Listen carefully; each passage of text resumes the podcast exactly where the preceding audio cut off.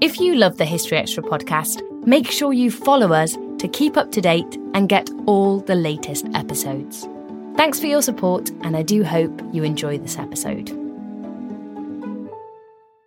Hey, it's Ryan Reynolds, and I'm here with Keith, co star of my upcoming film, If, only in theaters, May 17th. Do you want to tell people the big news? All right, I'll do it. Sign up now and you'll get unlimited for $15 a month in six months of Paramount Plus Essential Plan on us. Mintmobile.com slash switch. Upfront payment of $45 equivalent to $15 per month. Unlimited over 40 gigabytes per month. Face lower speeds. Videos at 480p. Active Mint customers by 531.24 get six months of Paramount Plus Essential Plan. Auto renews after six months. Offer ends May 31st, 2024. Separate Paramount Plus registration required. Terms and conditions apply if rated PG. This episode is brought to you by Reese's Peanut Butter Cups. In breaking news, leading scientists worldwide are conducting experiments to determine if Reese's Peanut Butter Cups are the perfect combination of peanut butter and chocolate. However, it appears the study was inconclusive, as the scientists couldn't help but eat all the Reese's. Because when you want something sweet, you can't do better than Reese's. Find Reese's now at a store near you.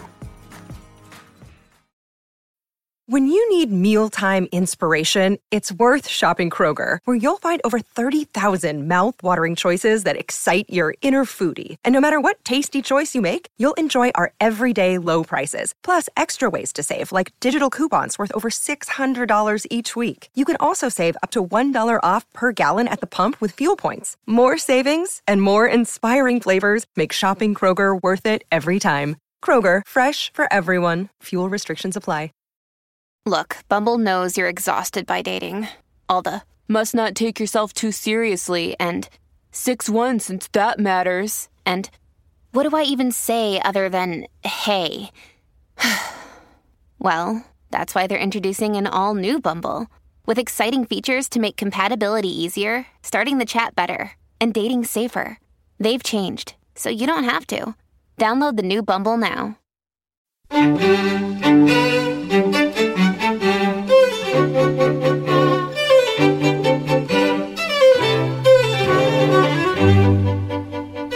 Diego came to Drake's ships at Nombre de Dios when he landed there in 1573 and made, you know, called out to Drake's men to ask if it was Drake's ship and it demanded to be brought on board even though they were actually shooting at him at the time.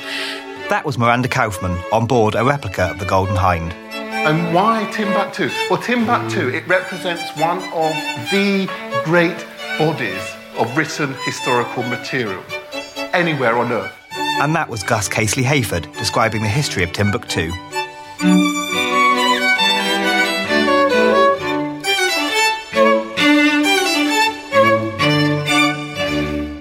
Hello and welcome to the History Extra podcast.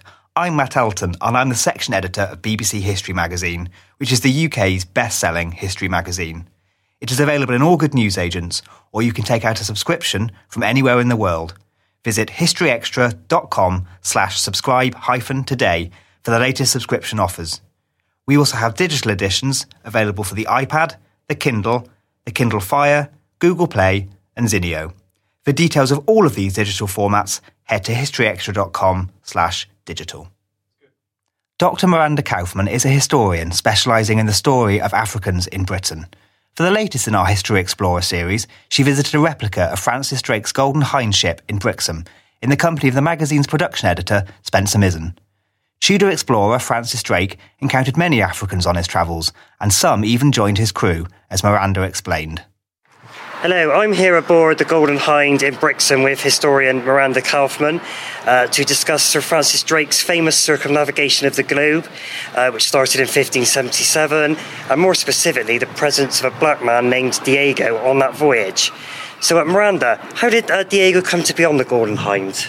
Well, Diego had actually met Drake uh, some four years before in Panama uh, when the two of them were part of a successful joint raid on the Spanish silver plate fleet uh, as it was crossing the Isthmus of Panama.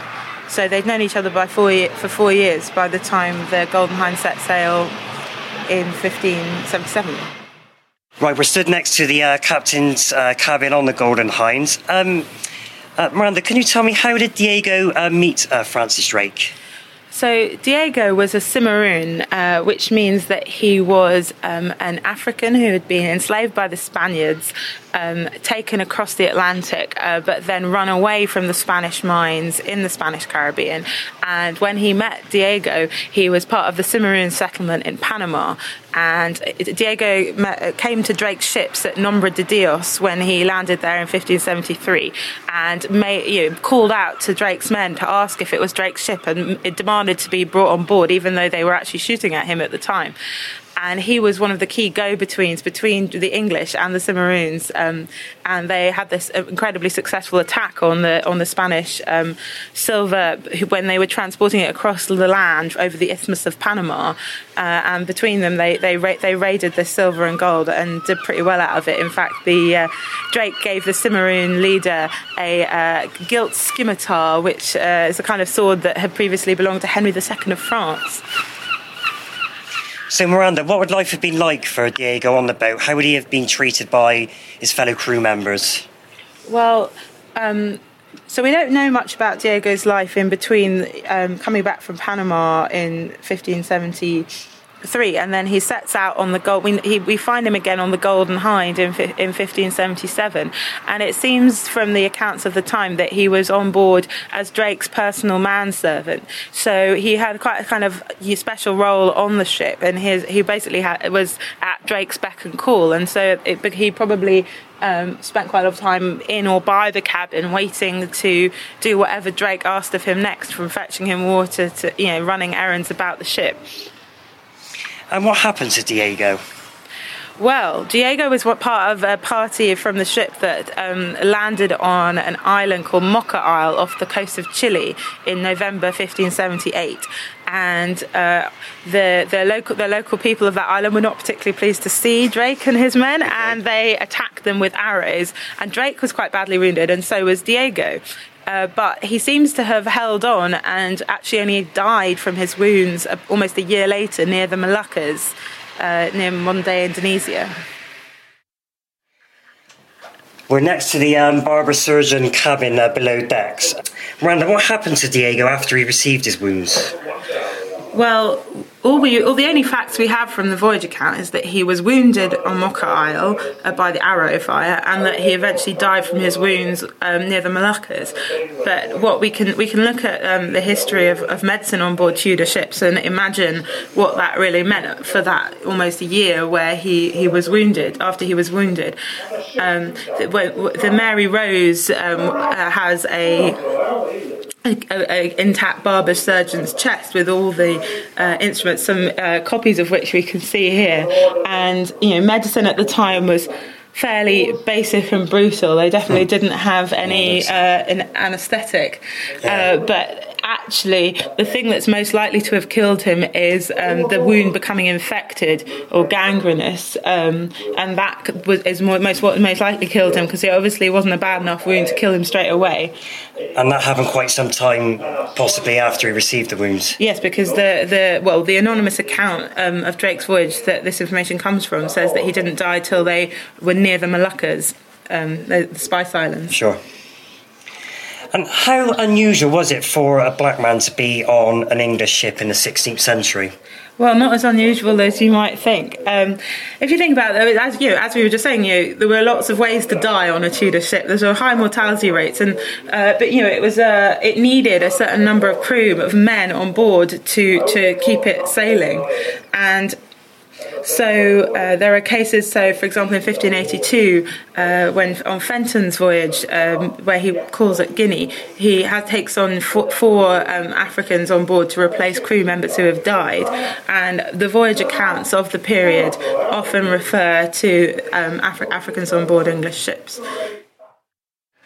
Well, we're back uh, above decks on uh, the Golden Hind um, in the lovely Devon sunshine. Um, Miranda, you were saying that um, it wasn't that unusual for black people to be on um, English boats in the 16th century. So, were there any other any other Africans on the Golden Hind during Drake's circumnavigation? It's funny you should ask me that. uh, it turns out that, that yes, um, these same voyage accounts show that um, there were at least three other Africans on the Golden Hind at various points in the voyage. Mostly when uh, when Drake was attacking various Spanish ships off the coast of uh, uh, Spanish America, the west coast. Um, so he, he picks up one, two African men, one at uh, Paita and one at Huatulco. And the one we know most about is a woman called Maria, um, possibly Francesca, but probably Maria. Uh, she's referred to as a, with different names in different sources, but uh, she was uh, met Drake uh, off the coast of Nicaragua. She was on a Spanish ship that was coming back from China, uh, belonging to a Spaniard called Zarate, uh, and Drake took her on board at that point. Um, in April 1579 until December of that year, uh, when uh, Drake um, abandoned her on an island called Crab Island um, near in, in, in Indonesia. Uh, along with these two other African men who um, we, whose names we don't know. So it's not entirely clear um, the, exact circumstances of this this this um, this episode, but we do know that William Camden uh, said that that Drake had purchased much blame for this action. And we also know that Maria was by this point heavily pregnant, and that must have had a bearing on the decision making process.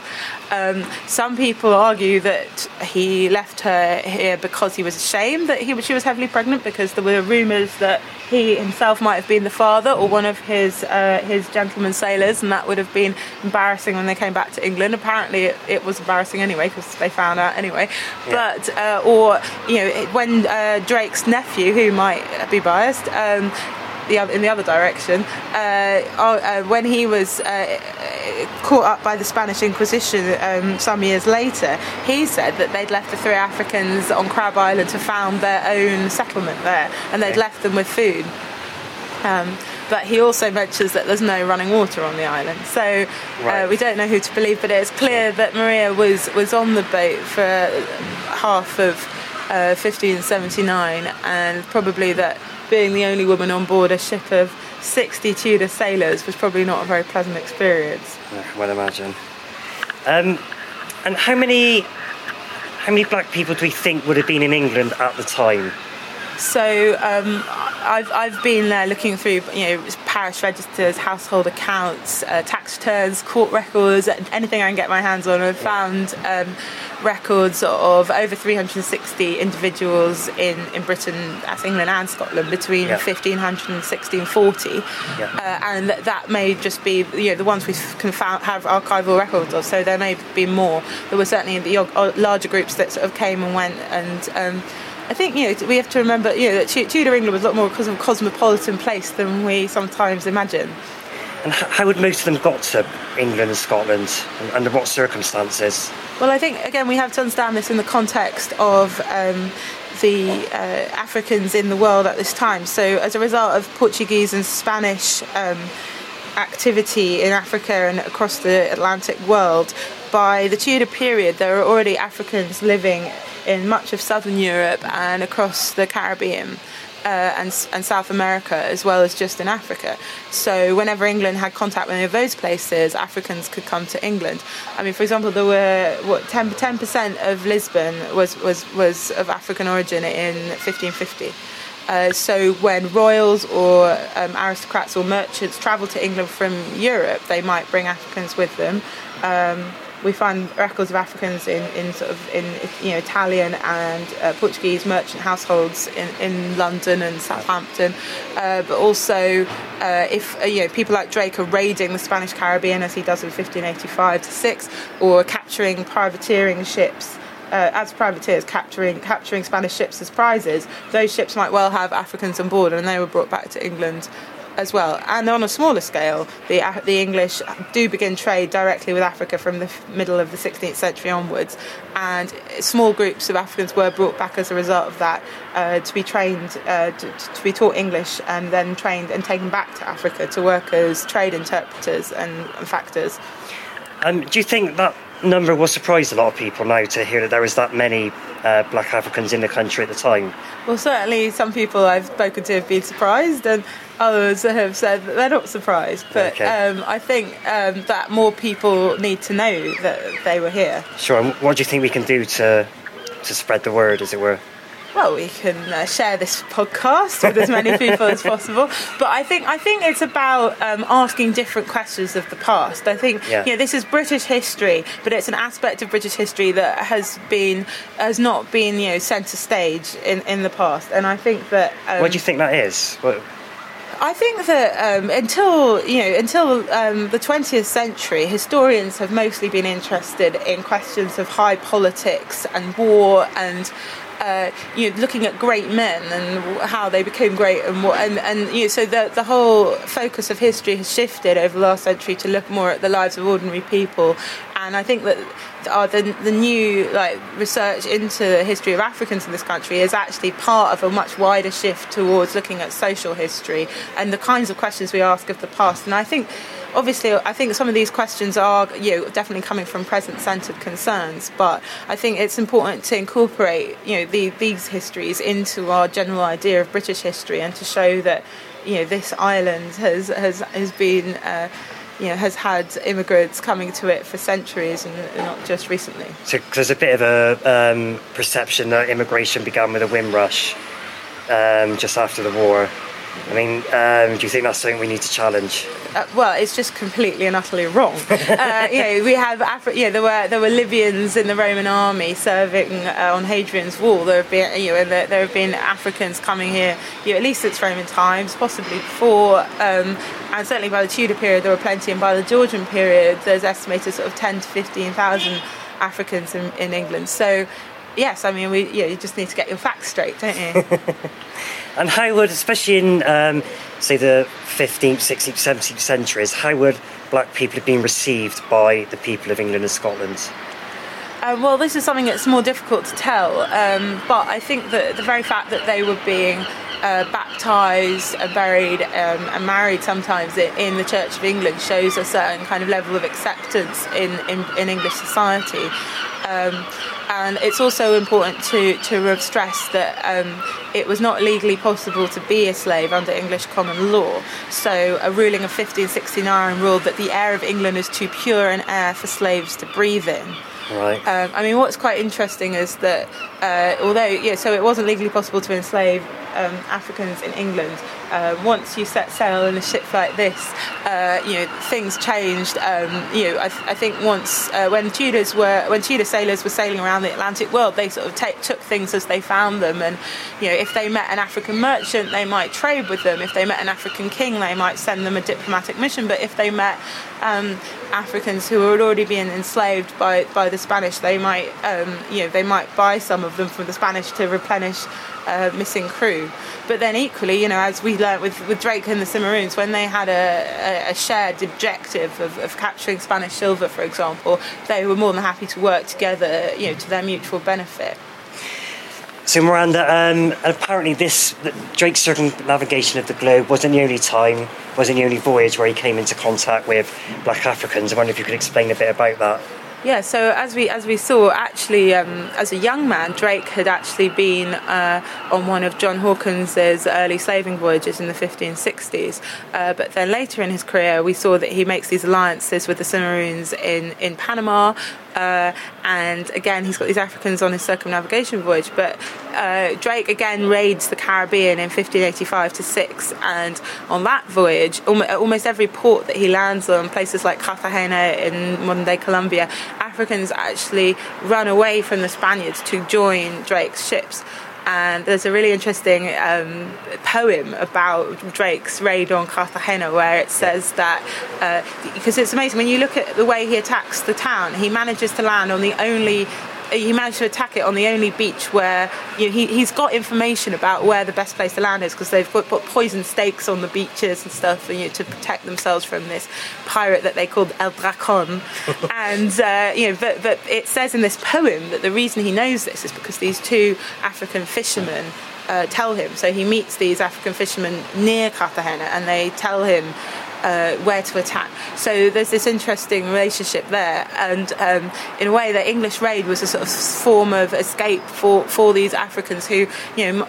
weren't sure maybe what they how they were going to be treated by the English, but thought Yeah. it must have been better from either way they were being treated by the Spanish at Couldn't the get time. worse, yeah. And so actually, a lot of Africans do get on Drake's uh, shi ships on that on that voyage, and Um, and they, he takes them all to Roanoke, where the English are starting to set up a colony. But actually, when they get there, the colonists are not, not, not enjoying themselves, and there's a big storm. And uh, in fact, a lot of them probably died in the storm. But we do have records that could be tied up from the English records, which of Africans who must have come to England as a result of that voyage. Yeah. And there's in fact one who gets as far as Paris, who uh, is, Right. yeah, the, the ambassador to Paris writes back about him. And can you tell me about the Drake Jewel? There's a portrait of Francis Drake from 1591 where the one piece of jewellery that he's wearing is this large jewel on, on a belt round his waist, uh, and it's a really impre- it's in the Victoria and Albert Museum now. It's a really impressive, uh, gem studded. You know, object that opens up to um, to have show a little miniature of Elizabeth the First. So we know that Elizabeth I gave it to him certainly before this portrait was painted, but probably after his uh, circumnavigation voyage and his knighthood. And um, on the front of it, it has this very arresting image of a, an African's man's head in profile on top of a the profile of a white a white woman and an English woman. I think that now we know a bit more about the history of Drake's alliances with the Cimarroons and Diego, his relationship with Diego. I think that puts an interesting new perspective on this image, and perhaps it can be read as a symbol of this fruitful um, alliance between the African Cimarroons and the, the and the English. You know, uh, perhaps the, the English woman is actually meant to be Elizabeth, and Right. you know maybe this is you know a symbol of that alliance against their uh, mutual foe, the Spaniards. That was Miranda Kaufmann in the company of Spencer Mizzen. Miranda has written an article on Africans in Tudor and Stuart Britain in our April issue, which is out now. Also in the issue, Professor Ian Kershaw questions why Adolf Hitler fascinates us more than any other historical monsters. Meanwhile, we're exploring the mysteries of Shakespeare's life, challenging myths about Pocahontas, and discovering how beans were once thought to be a powerful aphrodisiac. Look out for our April issue in all good newsagents and in many digital formats. Speaking of our digital formats, we are currently running a special promotion whereby you can purchase several of our back issues for a greatly reduced price of just 99 pence each in the UK or 99 cents in the US. It applies to iPad, iPhone, Kindle Fire, and Google Play. To take advantage of this offer, please visit the newsstand on your device or head to immediateapps.com where you can also find great deals from some of our sister titles. The offer ends on Easter Monday, so get in while you can. And now we have a short advertisement break. In his quarter of a million copy bestseller, The Secret Life of Bletchley Park, Sinclair McKay told the story of the ordinary men and women thrown together to do extraordinary things. His follow up, The Secret Listeners, revealed the stories behind the codebreakers, people sent across the world on life changing adventures to intercept German messages for decoding back at Bletchley Park. Now, in his new book, The Lost World of Bletchley Park, an illustrated history of the wartime codebreaking centre, Sinclair McKay gives an unparalleled glimpse of a lost world and tells the history of a building and the people who work there like no other. This episode is brought to you by Indeed. We're driven by the search for better, but when it comes to hiring, the best way to search for a candidate isn't to search at all. Don't search, match with Indeed. Use Indeed for scheduling, screening, and messaging so you can connect with candidates faster. And listeners of this show will get a $75 sponsored job credit to get your jobs more visibility at Indeed.com slash History Extra.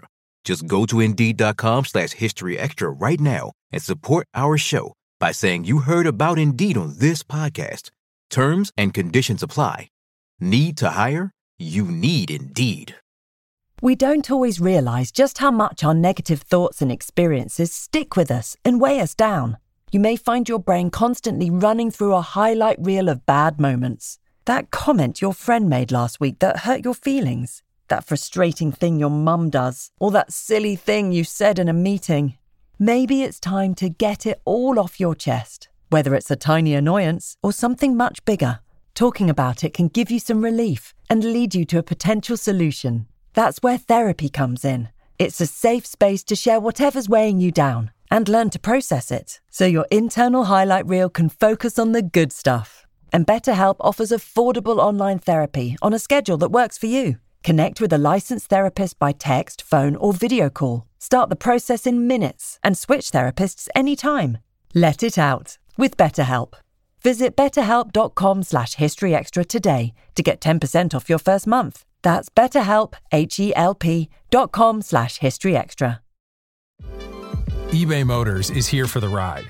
With over 122 million parts, you can make sure your number one ride or die stays running smoothly. Brake kits, LED headlights, bumpers, whatever your baby needs, eBay Motors has it. And with eBay Guaranteed Fit, it's guaranteed to fit your ride the first time, every time. Plus, at these prices, you're burning rubber, not cash. Keep your ride or die alive at ebaymotors.com. Eligible items only, exclusions apply. Before our next interview, it's time for the latest history news with our website editor, Emma McFarnon. All evidence points to the Leicester skeleton belonging to Richard III, leading archaeologist Mike Pitts has said. In an exclusive interview with History Extra, the editor of British Archaeology insisted that, taken together, the DNA testing, radiocarbon dating, and damage to the skeleton prove that the remains belong to the former king. Cumulatively, the evidence makes a very convincing case, he said. We cannot be 100% certain that it's him. There has to be, in any historical situation, an element of doubt. But sometimes we recognise that the doubt is so small that it's insignificant. For all practical purposes, we can say that the Leicester skeleton is Richard's. His comments came in response to doubts about the identity of the skeleton raised by Michael Hicks, head of history at the University of Winchester, and Martin Biddle, archaeologist and director of the Winchester Research Unit. In interviews with BBC History magazine, the pair raised concerns about tests carried out on the skeleton and called for field records to be made publicly available. In other news, unprecedented detail about the age, diet, and health of eight mummies has been revealed by new technology that virtually unwraps them. Curators at the British Museum have collaborated with scientists and medical experts to use CT scans and 3D visualization to better understand how people lived and died in the ancient Nile Valley. From the museum's collection of 120 mummies, the team selected eight significant individuals and used non invasive scanning techniques to learn about their age at death, health problems suffered during life, and the manner of mummification.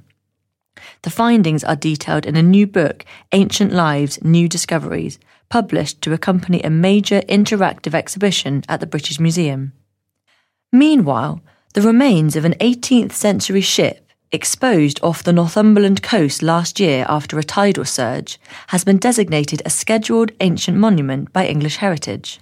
The wreck, which lays about 650 metres off Bamborough Castle, now has added protection, making it an offence to damage it. A study suggests that the vessel dates from about 1770 and was probably English. Thanks for that, Emma.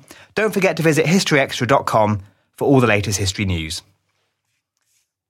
A couple of weeks ago, we broadcast a talk from last year's History Weekend Festival in Malmesbury, and after a positive response from listeners to that, we've decided to bring you another one. This time it's Gus Casely Hayford, a cultural historian who presented Lost Kingdoms of Africa on BBC television. For his talk, Gus delved into the history of one of Africa's most important cities, Timbuktu. At the beginning of this year, I, I, and perhaps some of you as well, watched in horror as um, many of Mali's most ancient monuments were deliberately damaged and some of them actually destroyed. Um, and it was a campaign of what appeared to be systematic vandalism by a group called Ansar Dine. And they're, they're a sort of Islamic militia. And they pushed further and further south from um, their desert strongholds. And they began to threaten these areas of great historical importance. They destroyed tombs, they burnt manuscripts, and they damaged buildings. Um, it was thankfully followed a matter of weeks later by the liberation of Timbuktu by French and West African forces. Um, but it was a bit of a short lived relief. I mean, I'm sure of you, some of you will remember that news reports actually showed the forces uncovering the extent of the damage that these irreplaceable archives and libraries of Timbuktu were destroyed. Simply no more. I mean, it's just completely unthinkable. I mean, for me, I found it a bit of, it was like slow motion torture the gradual unfolding of a disaster. And the flow of evidence seemed to confirm the absolute unthinkable that these libraries, medieval libraries, completely unique, were no more. And it made me really think about what I do and why I do it. And thankfully, the years ended with um, one or two positive bits of news. Um, the rebel forces have been routed. There have been elections in Mali. Um, there's a new president, um, and the president's appointed a new prime minister, um, Oumar Tatam Ly, and he is a really interesting man. He's actually um, a Sorbonne trained historian, um, and he, he's, he's the son of, um, of another great um, historian, Ibrahim Ly. Um, and they're part of a, a, fantastic tradition of Malians who have really respected their past. So one hopes that it's the beginning of, of, of, of a more positive narrative. And when I began the Lost Kingdoms project, I really wasn't sure how it might turn out. You know, I wanted to uncover some of the latest African archaeology, to absorb some of the most insightful thinking um, in the area of African history. And whilst at the same time immersing myself in contemporary Africa.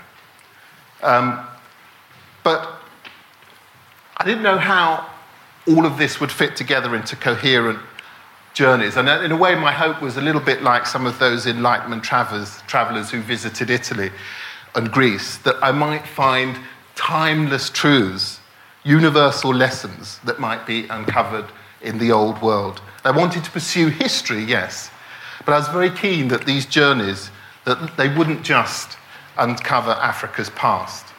And at the end of two years of traveling, driving from the very high Atlas Mountains um, across the Sahara, from the Great Lakes of Central Africa to the golden beaches on the Swahili coast, from the adobe mosques um, of West Africa to the mega cities like Lagos, um, from Great Zimbabwe to the battlefields um, um, where the Zulu fought their, their wars.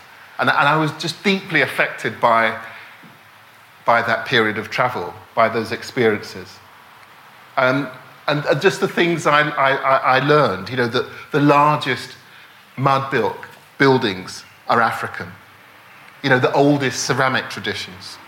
You know, Africa is so much more than just the home of humankind. You know, from the very earliest times, it's pushed the boundaries of creativity to produce some truly astounding things. And it's always been a place of ferocious innovation. And seeing the material proof of that for the first time has been a really deep privilege. And if the history, after all that travel, I have to think back on it, if the history has revealed any single pan continental thing, it's that many of the conditions, the issues, the scenarios, the motivations that triggered the major events in ancient times, they still seem to resonate today. The battle for resources that drove the politics of ancient Sudan, it still continues. The doctrinal ructions that destabilized the big Moroccan kingdoms, they're still resonant. Over millennia, many of the big issues that drove ancient politics have continued to crackle over time. The inter-ethnic struggles that fueled the development of 18th century South African politics, that they continue the tension between regional ethnic sociology across West Africa, those things still endure. These patterns remain. And what's so interesting is to watch how Africans have dealt with that history. They continue to reapply lessons from that, that, that history. But with that comes the knowledge that for many fighting for African causes, history is often used as a tool of war. And what remains really powerful about what's happened in Mali is that in Ansar Din's case, they saw the potential destruction of Mali's most important monuments and cultural assets as a way of turning the war. That they actually, as they retreated, they thought the most powerful thing that we can do is to destroy historical, historical narrative. And as I, as I watched the news of Timbuktu, I felt actually physically unwell. And it runs so much counter to things that the Malians that I've met and, and, and know believe in. And it was more than vandalism or even iconoclasm. It was actually an attempt, in my mind, to deconstruct the national identity by destroying some of the totemic anchors of shared heritage. And I think the hope, the hope for, from their perspective was that in unraveling that knot, that knot that held people together, that history, that sociology would simply unravel. And that's the power, the power of history.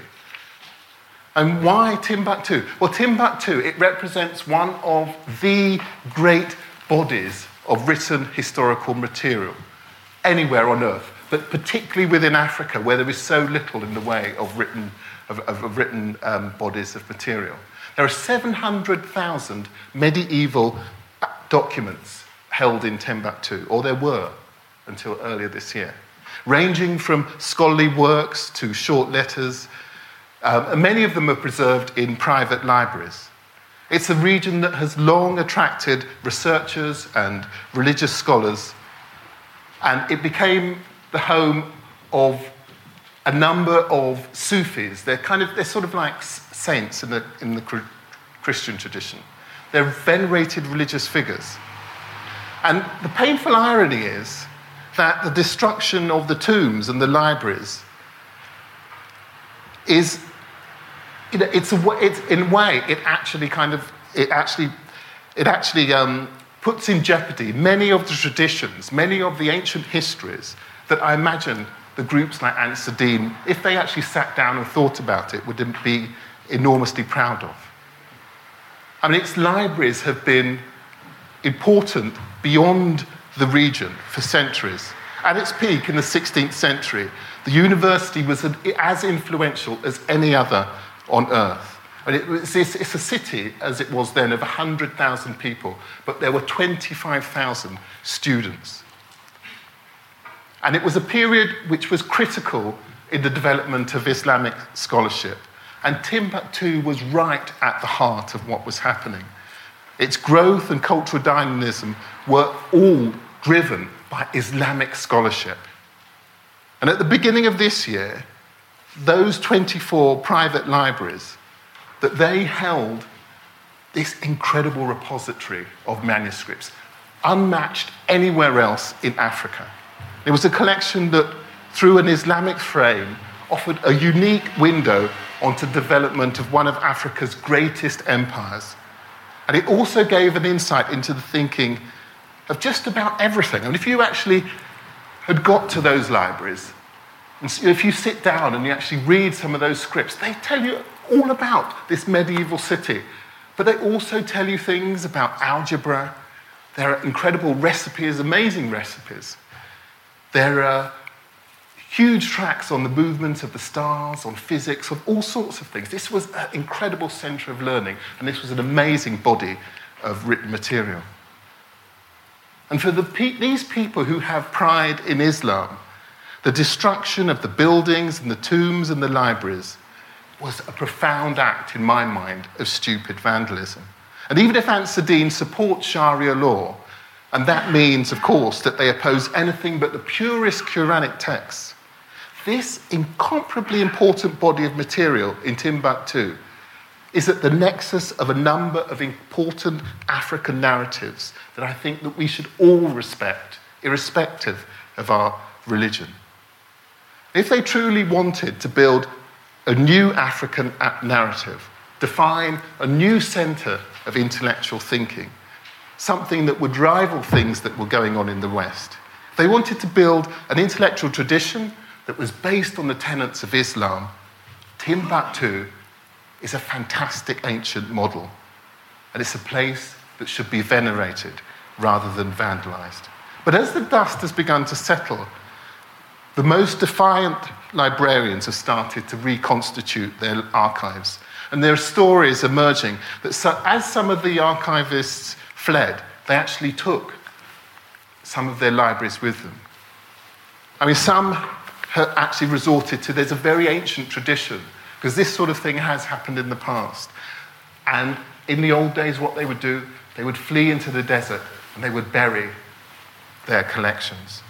And there's a hope that that has happened.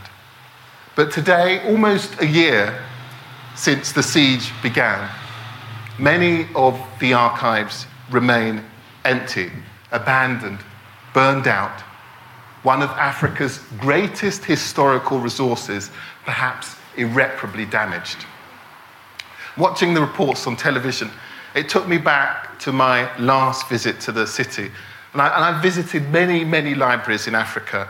And despite Hegel's view that Africa has no history, it's the only, well, in my mind, it's not only a, a continent that has an embarrassment of history, it's developed unrivaled systems for charting and for holding those stories, for promoting history.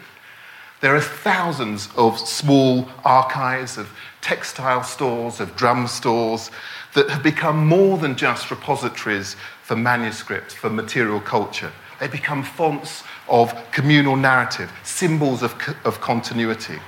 But even in that very special context, Timbuktu is exceptional, so special. I have a really vivid memory of standing in one of the side rooms one of the, small, of one of the smaller libraries in, in Timbuktu. And you have to imagine it, it's a semi lit space. And it's heavy with that very particular. I mean, anyone who's visited an old library will, will, will have a sense of, of what I'm talking about of that smell that comes with accumulated book dust over centuries. But this is book dust that's been built up over a millennium of use.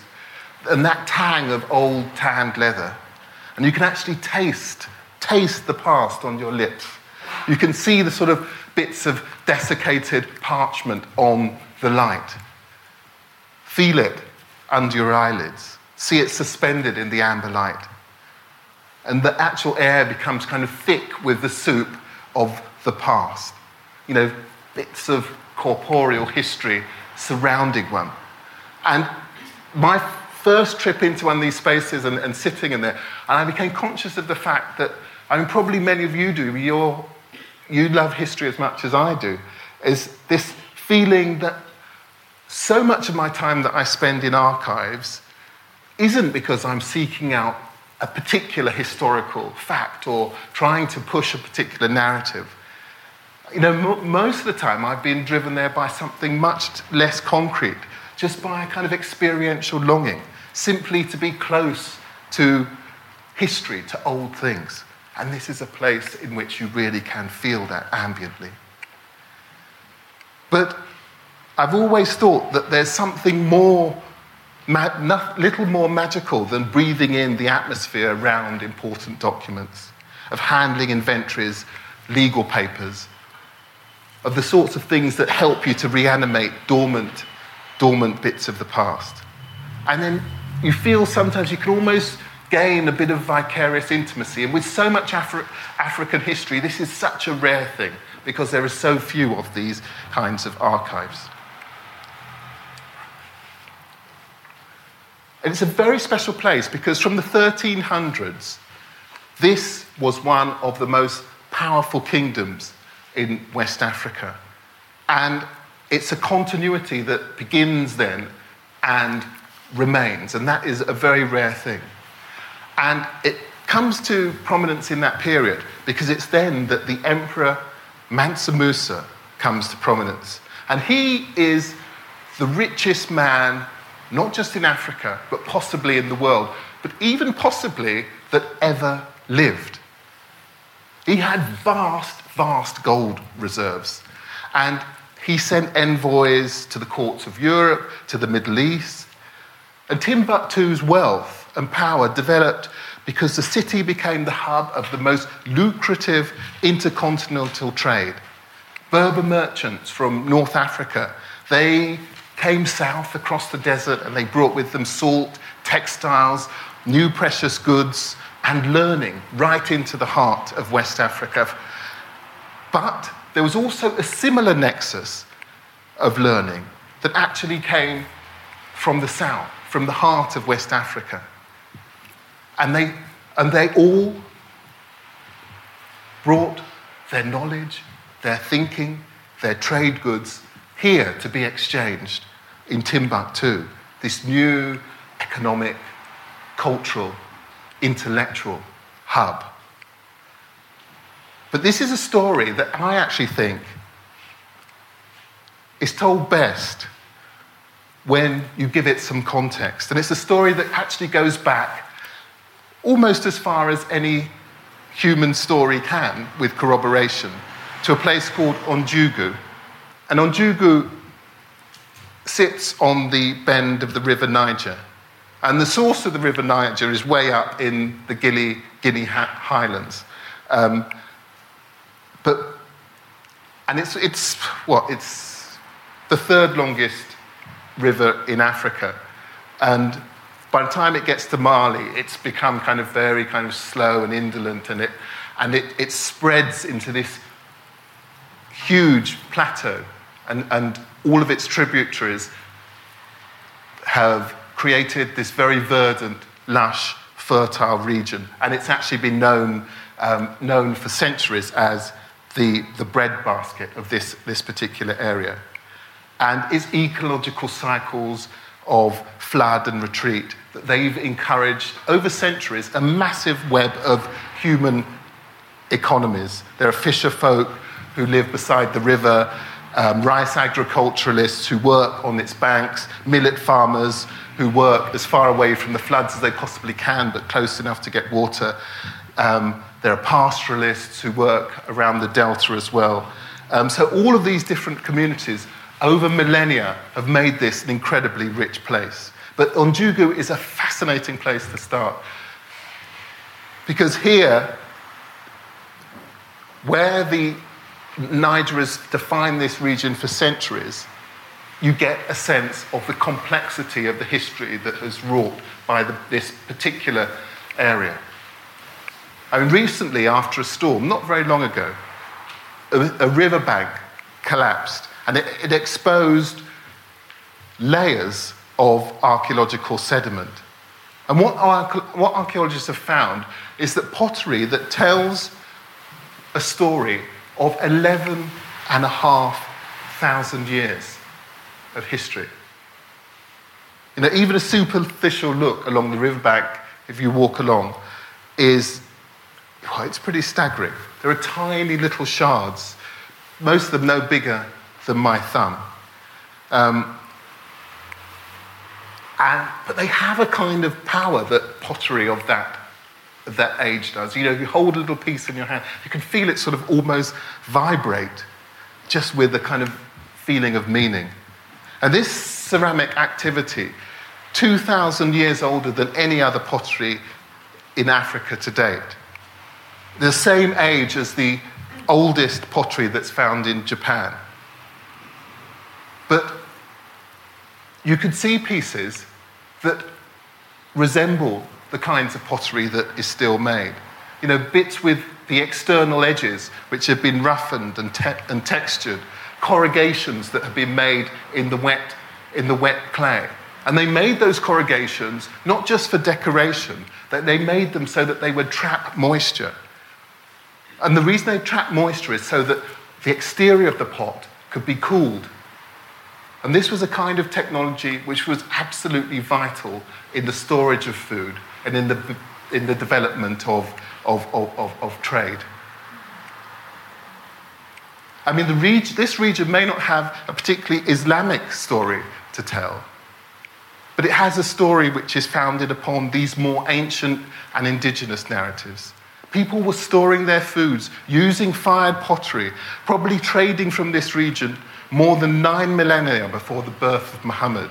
This pre Islamic story is a really fascinating one for me. Its technologies inform so much of what Mali is today. The seeds of the intellectual and trading traditions that have defined the whole region are evident in these banks and can be pulled from little fragments that are found on the banks of this river. And fairly close by, this is another view of the excavations. Fairly close by, this is the Bandiagara escarpment, and the story continues. And this is a, I mean, if you get a chance, please do visit this region. It's amazing. This is the Bandiagara Escarpment. And if you get up onto the top of it and you're looking northeast, it's the beginning of the Sahel and beyond the desert. But if you stand on the top and you look south, southwest, it's green and it's lush. And this huge escarpment, 500 meters high in certain parts of sandstone, it stretches for mile and it actually cuts this kind of amazing scar across Mali. And the view from the top, it's absolutely unforgettable. And it's the legendary home of a group called the Tellem. And there's a belief that the Tellem had the power to fly, and you can, you can guess why. And nestled in the tops of these cliffs are one of the wonders of West Africa. Um, I mean, we can't pick up this story in a way that is chronologically contiguous from Ounjougou, but there are themes here that can, you can see that resonate across time. The escarpment is actually studded with a honeycomb of complex caves, some natural, but some have been extended by this group, the Tellem, and they extended them before the time of Christ. And these were farming communities who grew crops and hunted down on the valley floor. And then they retreated up into caves on the escarpment walls. Um, and what is left of these caves offers a really stunning insight into their world. These were areas which are just set in the overhang beneath the tops of the caves. And these were enormous, cathedral like. And the Tellem made their homes here. But they also made these amazing adobe granaries. And they made them from the clay which is found in termite, ter- termite mounds. And it's a really highly resistant material because the termites eat a lot of cellulose, that that um, makes these, these structures incredibly um, strong. And they are beautiful, they sort of glisten. And that they were used, they were used um, for storing their grain. But they also made all kinds of pottery. But the ability to make pottery, to store their foods in these huge grain silos, it changed the way in which the, the, the, the Tellem could operate. I mean, this meant that they actually had time to do the sorts of things that their hunter gatherer um, predecessors couldn't. They discovered art, in a sense, for themselves. The kinds of decorations that you saw pressed into the surface of those pots in Ounjougou, usually made by a bulrush being rubbed along the external surface of wet clay. Here, it's replicate, replicated as just a beautiful design. They're, it's in a way that they are shaking hands with that past visually, but here they're doing it purely out of a love of culture. And today it's a wonderful place to go if you get the chance, just to rub your, your digits in the marks made by someone possibly 2,000 years ago. And it suggests that people could think about things more than just their basic needs, that they were thinking about beauty, about aesthetics. And it's, a, it's an interesting climacteric, an interesting moment of transition for the people in this region. Um, and you can see here as well how the kinds of forms that are used in the great mosques that are found in places like Timbuktu, made from the same materials. You can begin to see how there's a connectivity to something which was pre Islamic. The mystical Tellem, they actually disappeared almost as mysteriously as they'd come. and they were replaced by the Dogon. It's, it's not known how they died out. And it may be that they overlap. The Dogon, that they continued to use these caves, but they used them in a completely different way. They respected this past. But the way in which they venerated this past was that they would take the bodies of their dead up into these caves and they would lay their late loved ones out under these overhangs. And today, if you walk, it's difficult because under your feet are the bones of generations of Dogon, bleached bones. And in a way, it's them venerating their predecessors, the Tellem. These people, these mysterious people who had the power of flight. But the Dogon also found other ways of reflecting that past. They borrowed similar systems of pattern making for their own grain stores. This is a Dogon grain store, and you can see that it's got this beautiful carved wooden door. And you see, you can see, you see carved modern replicas of these doors. You can buy them in tourist shops all over West Africa and also in the West as well. But this is how they would have been originally used. And what they're doing here is in part saying, we are, we are Dogon, we are different. But at the same time, there is a nod to the ancient Tellem. The actual structures themselves that surround the wooden doors are made in the same way, from the same kinds of technologies as the Tellem. Within the actual panel, the carved wooden panel that makes up the door, there are stories, and they're all stories of where the Dogon came from, of stories of origin, but also carved into it are wonderful textured decoration that link again back to the kind of pattern mating that you saw on the Tellem granaries and on those wonderful pots that um, were uncovered in Ounjougou. And you see these traditions also manifest in, in, in Timbuktu. You know, there, when buildings are, are, are built, you don't just build a building in the traditional Islamic way. There, even today in contemporary Timbuktu, you would still call upon a mason, on, on, on a, a builder who could evoke the power of the past, of ancestors, of ghosts. And this is a city which, this is the, an archaeological um, um, dig that went on in Djenne Djeno, um, which is fairly close um, um, to the Dogon region. And it's an exceptional place, again, which like the area on it was only relatively recently discovered. I mean, this was dug up in 1977 by a team of, of, of, of archaeologists. And there was a, what seemed to be a fairly unassuming mound of earth.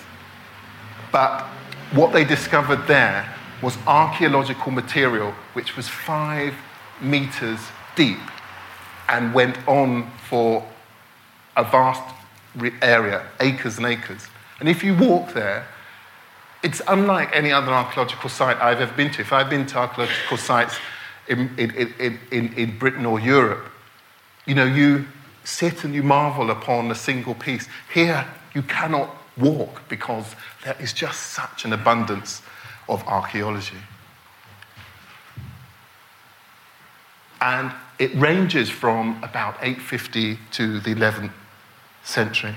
And if you just kneel down, the range of pots and pottery, it's completely bewildering. Some of it's plain, some of it decorated, some of it with that kind of woven, textured outer surface that we saw that was 11,000 years old. And I remember picking up the base of a heavily decorated pot that had been created when Djenne Djeno was at its height. And it was obvious, even from superficial inspection, that the people had demanded a complex and sophisticated range of property that, of pottery that was serving a really diverse culture. These were people who were incredibly sophisticated, who had taste. And they were probably trading, when you look at the range of pots, with people from right across the region, from right across the Sahara, from right across southern Europe and into Asia. And that was about the economic pull, the dynamism, the liberalism of this place. And this was a region that was trading at the sort of time that Timbuktu rose to prominence. And it was the fulcrum of those ancient, like those ancient empires like Ghana, Ghana and Mali. And it was an area that actually derived massive wealth from refining this new, this newly available material gold that completely transformed the region. I mean, the desert was traditionally almost um, an impenetrable barrier. I mean, the Carthaginians, that they try to find ways across the desert, but they only find way, they only really through Berber traders do they find a way that is, it only kind of is a trickle of trade, really. I mean, the, the, the sorts of the sorts of transport routes that were crossing back and forth from this region up into the north um, were tiny until this period, in which Mansa Musa comes to prominence. And he realizes that in opening up these trade routes, that he can transform this region.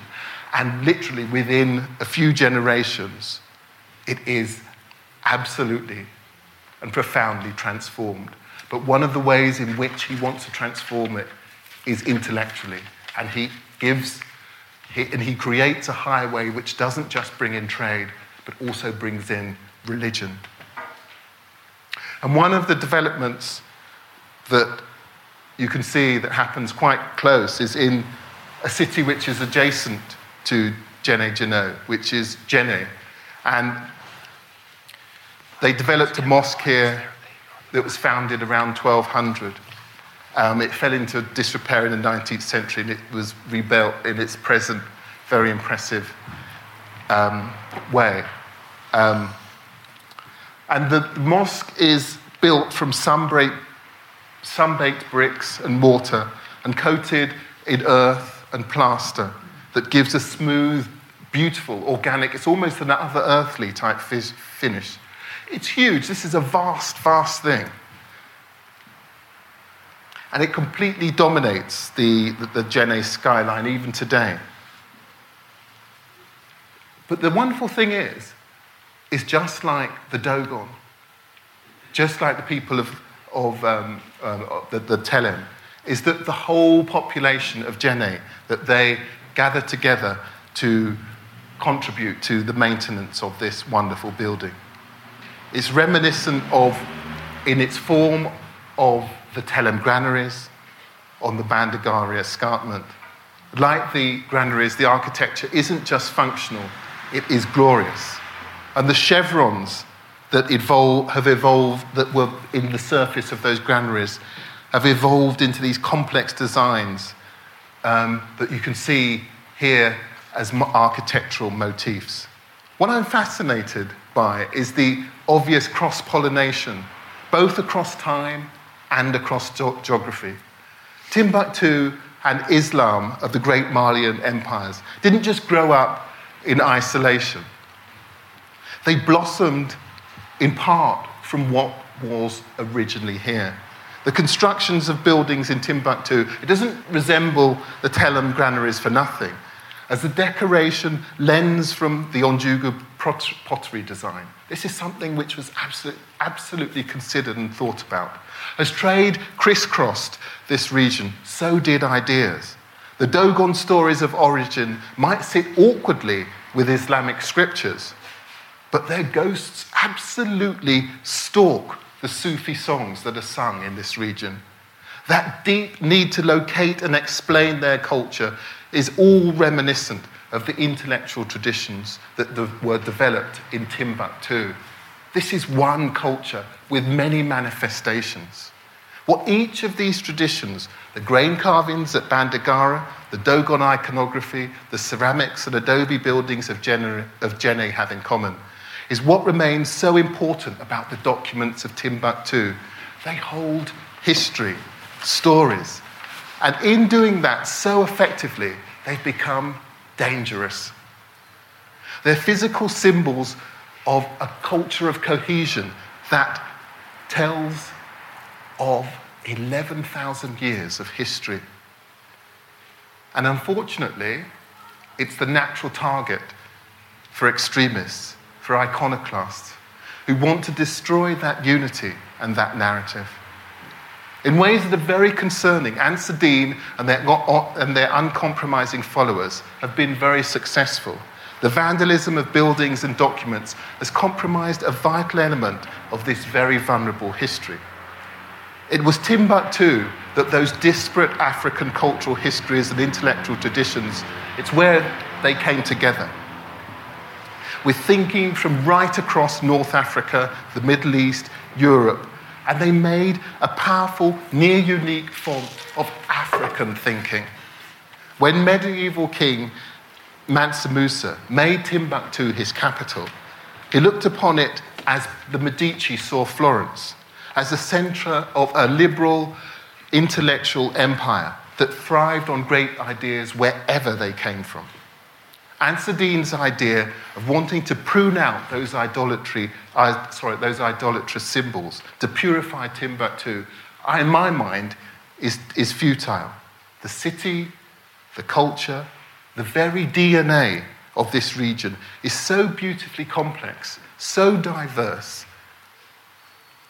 that in ways that will remain located in traditions derived from indigenous pre Islamic cultures, that will be that will be unchangeable. And the thing that made those pre Islamic cultures so successful, that turned Mali into one of the wealthiest, most influential kingdoms in the medieval, in the medieval period, was their particular celebration of the finest intellectual traditions wherever they came from. And over the last 500 years, it is that liberal intellectual thinking that has kept Timbuktu as a respected cultural centre. I think we should work together to cherish and protect it. Whatever we can do to support the government in putting the phoenix of the desert back on its feet, I think we should do. We should do. But I have a feeling that the phoenix of the desert will fly again. I'll stop there. Thank you very much.